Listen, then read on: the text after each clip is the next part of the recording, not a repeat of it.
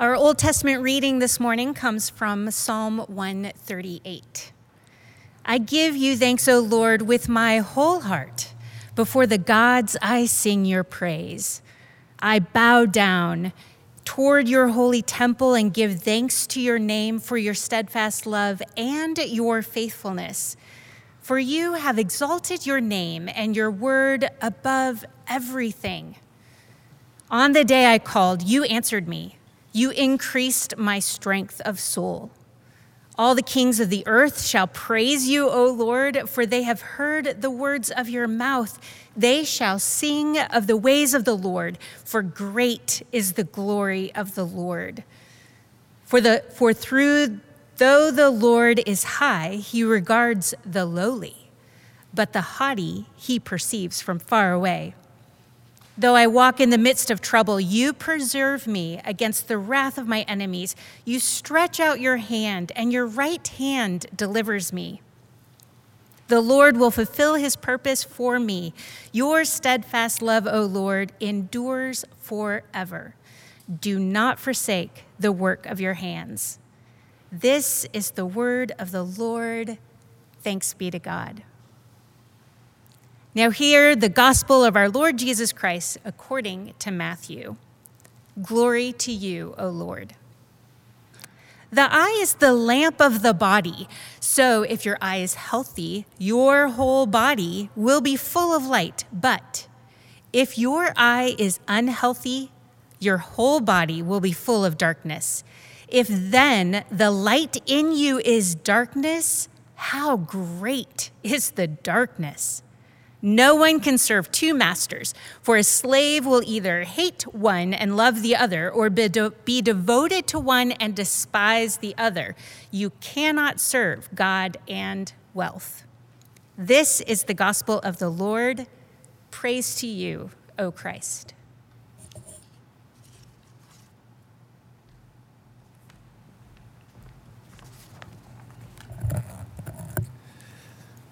Let's pray.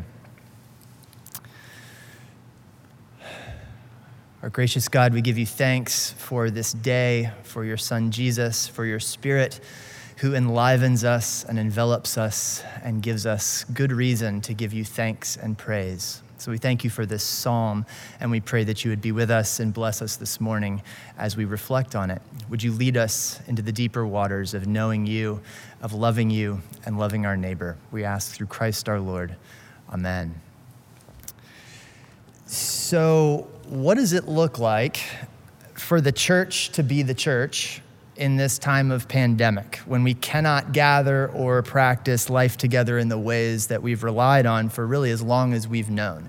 That's not a new question for us. That's one we've been sitting with and wrestling with for months now. And uh, the staff teams of both of our congregations, of City Church and Liberti Center City, have been engaging that question collaboratively and creatively in recent weeks as we plan and prepare for the fall. And really, back in March, if you, if you can remember, it feels like a million years ago and sort of yesterday all at the same time. But back in March, we pivoted really quickly right? There was this new pandemic. We didn't know what was coming, didn't know what to expect. We reacted. And so we pivoted quickly, like everyone did, to shift what we normally do uh, from an in person format to a virtual or live stream format, right? Just some approximation of what we're used to, shift it into this new mode of delivery. We did what we could do with the time that we had to do it in. And now it's August now. And it's been months since then, and we've settled into what feels like this new normal more. Uh, we've already been in this new normal for longer than we ever expected to be, um, or at least longer than I expected to be.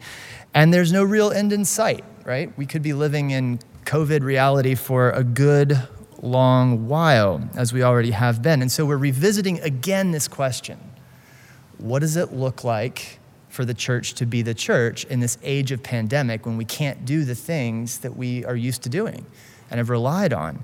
Although now we're asking that question in less of a reactive way, in the surprise of a new thing, like we were doing back in March, and now in a more proactive way, as we're really looking ahead uh, to the fall and to time beyond the fall, the winter and spring as well. And instead of focusing on this goal of surviving a temporary, strange, and difficult season, we want to shift our energies toward how do we embrace and engage this moment as a unique opportunity for us to become more fully the church that God is calling us to be, the kind of people that God wants us to be, is calling us to be, invites us to be, the kind of people we long to be, and the kind of church, really, that our neighbors need us to be.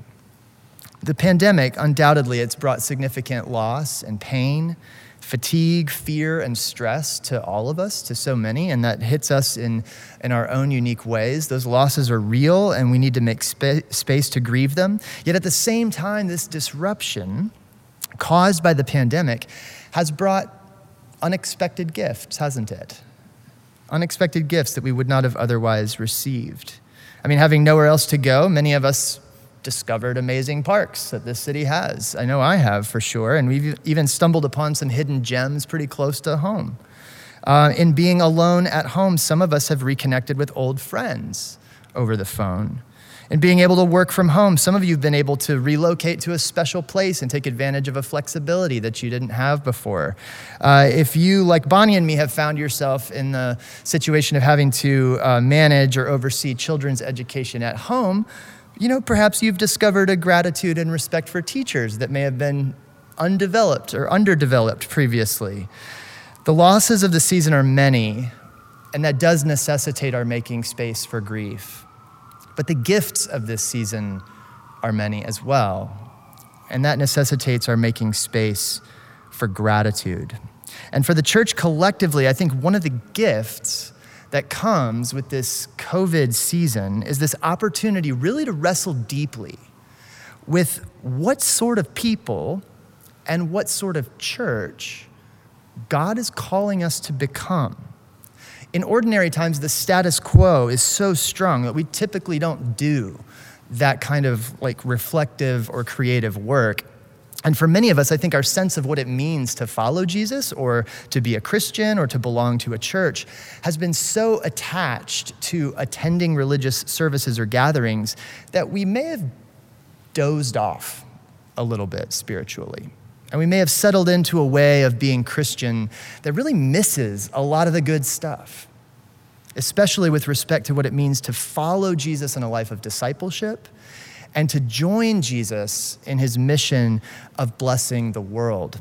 And I think the gift that the pandemic gives us is this opportunity to begin to discover a little bit more what Christian discipleship and mission look like apart from simply attending religious services and events. It's the opportunity to ask afresh, without having to deal with this immovable object of our comfortable status quo, what kind of people do we long to be? What kind of church do our neighbors need us to become, especially those God has given us to love and bless who aren't that interested in attending religious services, right? And therefore need something from us that's more robust and helpful than an invitation to come to a thing that's happening at our church. And the reason I bring all this up right now is that we're considering Psalm 138 this morning, which is the psalm of thanksgiving that leads us into a prayerful practice of gratitude. And I want to situate our reflection on the psalm inside of our present context of struggling to receive the gift of the moment that we're in. That's my struggle, and I assume it's your struggle in some way. The struggle to receive the gift of the moment we're in. Our struggle to embrace and engage however many more months we will have of COVID world in which we live. And I think practicing gratitude as this psalm leads us in, is going to be so key for us this fall. If we want to inhabit this time and space in ways that are healthy for us and helpful for our neighbors. I was just reading uh, an article this week. I think it's kind of old, uh, just online uh, from UC Berkeley called How Gratitude Changes You and Your Brain. Just talking about some of the neuroscience of, of gratitude and some studies that they did on groups where they had people do these exercises, right? And what they, what they were observing is that actually, a habitual practice of giving thanks rewires your brain. You know, our brains are so, our, our, we, we survive. That's what we do, right? We survive, and our brains teach us and help us to survive. And so these neural pathways that form in our brain are far more ready to store the things that hurt so that we remember them and learn how to avoid the things that hurt or that might kill us, right? And so our brains are hardwired to store the trauma, to store all the stuff that might threaten us. And as a result, some of that space that would be taken up with the happy stuff gets, gets set aside for the sadder, the harder, the scarier realities. But actually, what they've discovered, what they're discovering more and more, is that our brains can be rewired. And gratitude is one of those practices that when you engage it, actually begins to change the structure of your own brain to where you actually experience all the other stuff in your life differently because you have these neural pathways that allow you to do that. A practice of gratitude, it's not just a spiritual thing, there's very much a physiological element to it as well. And this psalm, I think, that, that leads us into this kind of practice of gratitude is a gift that helps us receive today as a gift. I give you thanks, O Lord, with my whole heart, sings the psalmist, as he praises the Lord for answering his cry and delivering him from trouble. But what's so interesting and helpful for me is that verses 7 and 8 make it clear that the trouble and the danger are still very much present, even in the moment of the psalmist's gratitude. The occasion that prompts the psalmist to give thanks to God and rejoice isn't that the hard stuff is all over. It isn't that life can go back to normal now. Rather, it's that God has not left the psalmist alone in the midst of trouble, but God has heard his cry. And so the, the psalmist declares that the Lord has been faithful and steadfast he declares that God's good purpose endures despite all the things that seem to work to oppose the work of the Lord's hands. The psalmist expresses gratitude for God's character, for God's love and faithfulness and honor, and even for God's care for the lowly. And Geoffrey Grogan, a commentator on this psalm, notes the contrast between verses four and six, between the kings of the earth and this king of heaven. And Grogan says, The highest king of all has the greatest concern for the apparently insignificant.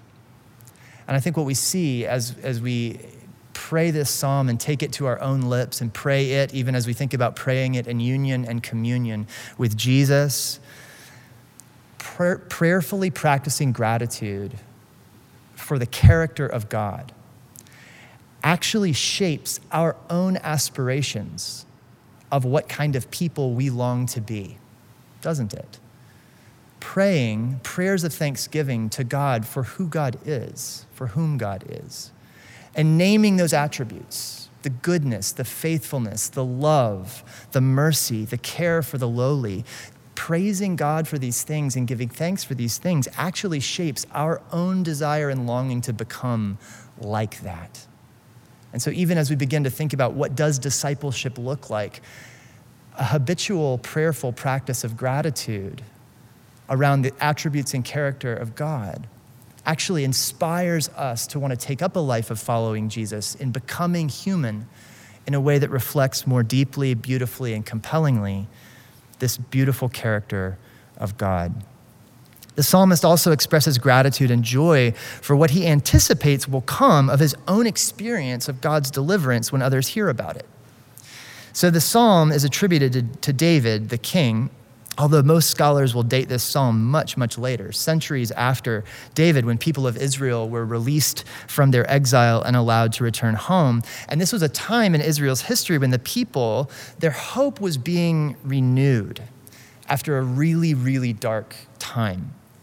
And they looked back on the reign of King David and God's blessing of the people of Israel and the king at that time and their remembrance of God's promise to establish this everlasting kingdom, a dynasty through David, they did that as a way of shaping their own anticipation of the future, a looking back, as it were, to look forward in a hope that is tethered to the promise of God. And so their anticipation, as they remembered, as they looked back, their anticipation was drawn toward a future of God's promise, this realization of God's promise to establish his kingdom of peace and justice in the earth. And the picture in this psalm, in those middle verses, is really of all the kings of the earth and their nations joining in this chorus of praise and thanksgiving to Israel's God. And it's this vision that inspires hope. And of course, as Christians, we read this psalm in and through Jesus and um, this one, right? Jesus, who descended from David according to the flesh and is declared to be the Son of God according to the Spirit. This Jesus who is the one who is that David to come that the Israelites were looking forward to, whose life and ministry was animated by the same Spirit, who delivered him from the grave and then came upon all the people as on us, people of all nations, to move the promise of God forward toward this glorious fullness that both the psalmist and we await in hope. It's really this beautiful prayer of gratitude that inspires us not only as disciples to become like God and to become humans who aspire to these kinds of virtues, these kinds of character traits that are beautiful and compelling and bring forth life into the earth, but also that inspire us into this mission, into this joining God in God's purpose of blessing the earth, that is this mission of bringing forth life, making peace extending welcome, sharing love, a mission expressed most succinctly by Jesus, who said, really, it's about love God, love neighbor. And that God blesses God's people in such activity by bringing forth a future that is glorious and grand, that we await and bear witness to, and as much as we can, practice together as God's people in the here and now. So, praying Psalm 138 and union and communion with Jesus, it draws us into God's mission of blessing that is to heal and touch all the earth and to bring forth wholeness and justice and peace. And it does so really by means of drawing us into this practice of prayerful gratitude that calls our attention to God's faithful presence and action in both the past and the present and then also casts our gaze forward toward the promised future of a world set right in which life thrives forever. There's a, uh, an article uh, in the Washington Post that ran about five years ago that I also read this week because I was, you know, Google searching gratitude and stuff like that. And it's what you do when you prepare a sermon. But there's an article about five years ago that asked the question Does belief in God enhance gratitude? And sort of picking up on, you know, uh, in just in general psychological field, gratitude is acknowledged as, as a good practice, a healthy practice, and an important one for psychological healing and wholeness. And this question was teasing out, well, what about belief in God? Does it actually enhance a practice of gratitude? And the author was arguing that it does, partly because it, enhan- it, it, it expands the scope of that for which we are to be grateful. Because if you think about the nature of gratitude, what is it? It's it's saying thank you or it's recognizing that someone has given you something. And so, if you're in a relationship with a person and they give you a gift or they do something for you, it, you can recognize that as a gift, right? You can recognize that as something that someone has given you at some cost to them. But what about life itself, or the world, or just our own existence, or like today as a day? Is that a gift from someone? Or is that just simply the way things are? And one of the things about the, the worldview that the scriptures call us into uh, and the kind of life in relation to God and the world and one another is that it's not an impersonal world, but a personal one, created by a personal God. That today is a gift from a personal God who lives in relationship to us. That it's all personal, it's gift, and it warrants gratitude. G.K. Chesterton, a very famous writer and, um, and thinker uh, from about 100 years ago, talks about his own conversion to Christianity, his own coming to faith, as actually occasioned by an experience of gratitude that he couldn't explain. He was overcome with gratitude for his life and for all of this stuff, but recognized that he had no one to thank. And it was that occasion that dro- drove him to actually seek and find God. And he would go on to write beautifully about gratitude and his own experience of what it means now to live inside of a world that is personal and infused with life and gift. I think the Psalm 138, it draws us into a way of living into the world that's like that. To receive the day as a gift, to receive one another as a gift, and then to practice being a gift, to recognize that I am given by God to you. And that actually means something for me. That actually tells me something about what I am to do in relation to you as one who's called to love and serve and bless you. And so as we think about this idea of what is it, what kind of church is God calling us to be? And what kind of people are we longing to be? Do we want to be? I, I really hope that we'll sit with those questions this fall uh, and that we'll wrestle deeply with what it looks like for us to begin to take up a life uh, of understanding our discipleship and understanding our participation in mission, not as primarily about attending church events, but as one of engaging this God who loves us, who has given himself to us as a gift, and who gives us to one another as a gift, that we might take up this practice of gratitude and be so changed more and more into the likeness of this God whose character is beautiful and compelling and life giving, and who calls us to live like him in the world as his imitators, as his friends, as his children and servants, as those known and loved by God, and as those sent and given by God to love our neighbor. We're about to come to the Lord's table in a few minutes. And that word, Eucharist, that we often describe this communion meal with, is a word that simply means thanksgiving. It's a gratitude word. And I'd, I'd, like to just simply close this reflection by recognizing that what we're doing here in this psalm, as we pray these words and enter into this practice of gratitude, that that's very much in step with what we do as we come to the table to give thanks for the gifts God has given, most notably in his own Son, the crucified and risen Jesus Christ given for you and for me and for the world. As we receive the gift, to be remade into the gift, to be sent out from the table into the world as a gift. This is what we do as the people. And it's a little weird to be doing it all from our own homes and not to be gathered in this space and to be coming literally to the table. But we trust that God is big enough and generous enough and sufficient and loving enough to feed us directly by His Spirit right where you are, right where we are, that we may be nourished, remade, and sent as gifts into the world. May God's grace be so. May He, may he do with us that which He has, uh, ple- that which pleases Him. May He remake us in His image and send us out into the world as gifts. In the name of the Father and of the Son and of the Holy Spirit. Amen.